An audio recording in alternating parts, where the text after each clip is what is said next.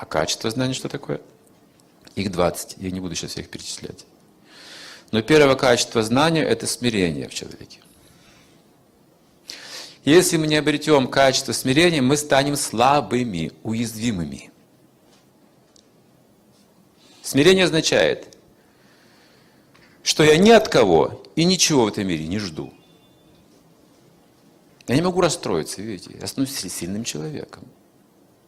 Есть какие-то потери, вы не расстраивайтесь слишком, потому что у вас есть смирение. Вы себя не отождествляете собственностью. С приобретением и с потерями не отождествляете. Вы становитесь сильным человеком. Вы способны падать и восстанавливаться сколько угодно раз.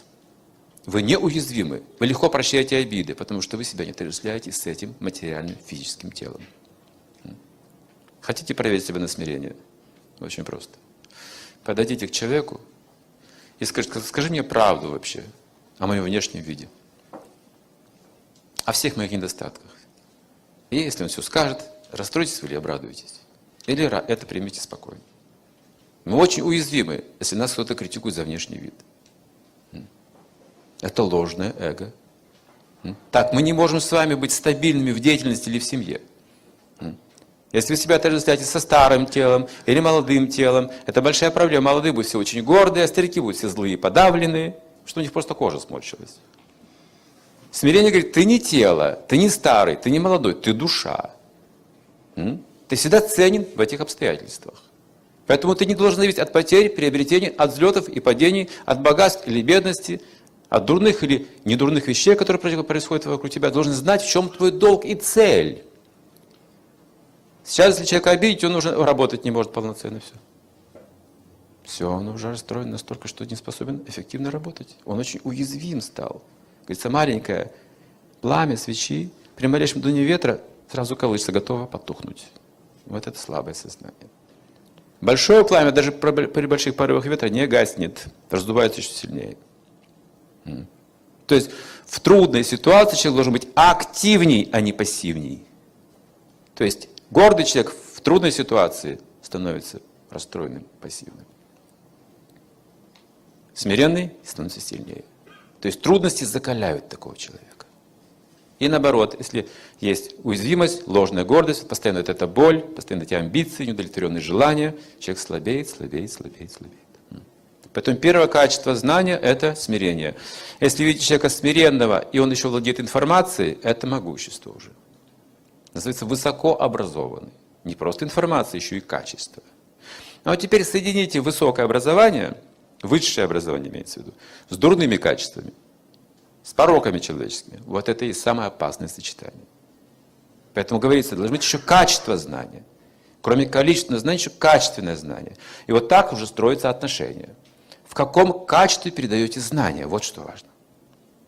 Мы все все говорим правильно. В основном люди правильно видят. Ну, чужие недостатки легко увидеть, это что-то сложное. Свои сложно увидеть. И иногда мы говорим об этом, но в каком качестве нужно следить? Мы говорим, почему нас не слушают младшие? Потому что мы говорим в неправильном качестве. Они хотят спрашивать, дай мне наставление, пожалуйста, наставь меня на путь истины.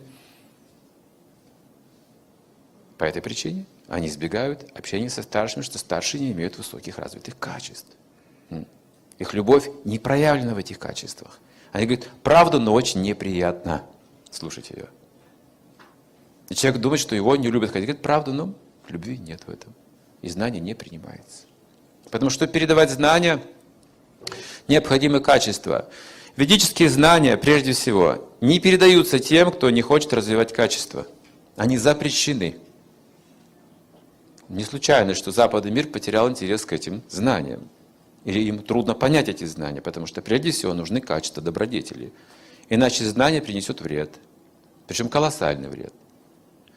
Например, сейчас это знание уже проникает в западный мир. И сюда тоже. В мир бизнеса прежде всего. Потому что это становится выгодным. Вот есть такие люди, которые применяют это с выгодой знания. Например, говорится в ведах, что главное качество, которое мы должны развить, чтобы добиться успеха в взаимоотношениях, нужно качество служения. Думать о себе как о слуге общества, слуге близких людей.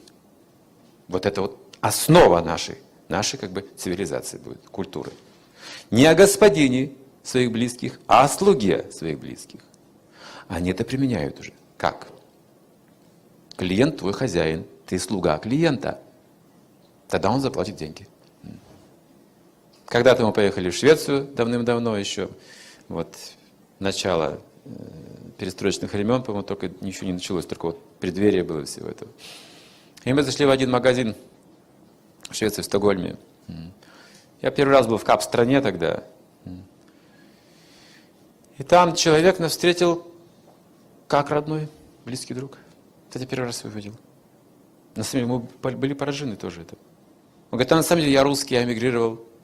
Мои родители уехали из России вот тогда, тогда в таком году, а я их сын. Они вот основали этот магазинчик, сейчас я тут торгую, у меня вот есть магнитофоны, плеера. Это была редкость тогда.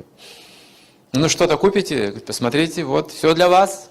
Вы же русский, я русский, пожалуйста, я могу уступить любую цену, могу назначить. Мы посмотрели, у нас даже не было денег на такую цену. У нас не было ни копейки тогда в русских. Он сказал, хорошо, дарю. Просто дарю и все. Нас было несколько человек, каждому подарил по плееру. Все. Ничего не надо. Бескорыстно. Любовь. Вы верите в это? Конечно, нет. Это хороший бизнес. Это очень хороший бизнесмен. Вот в чем недостаток нашей культуры. У нас нет нигде этого, доверия. А однажды я пошел в, э, к стоматологу в Петербурге.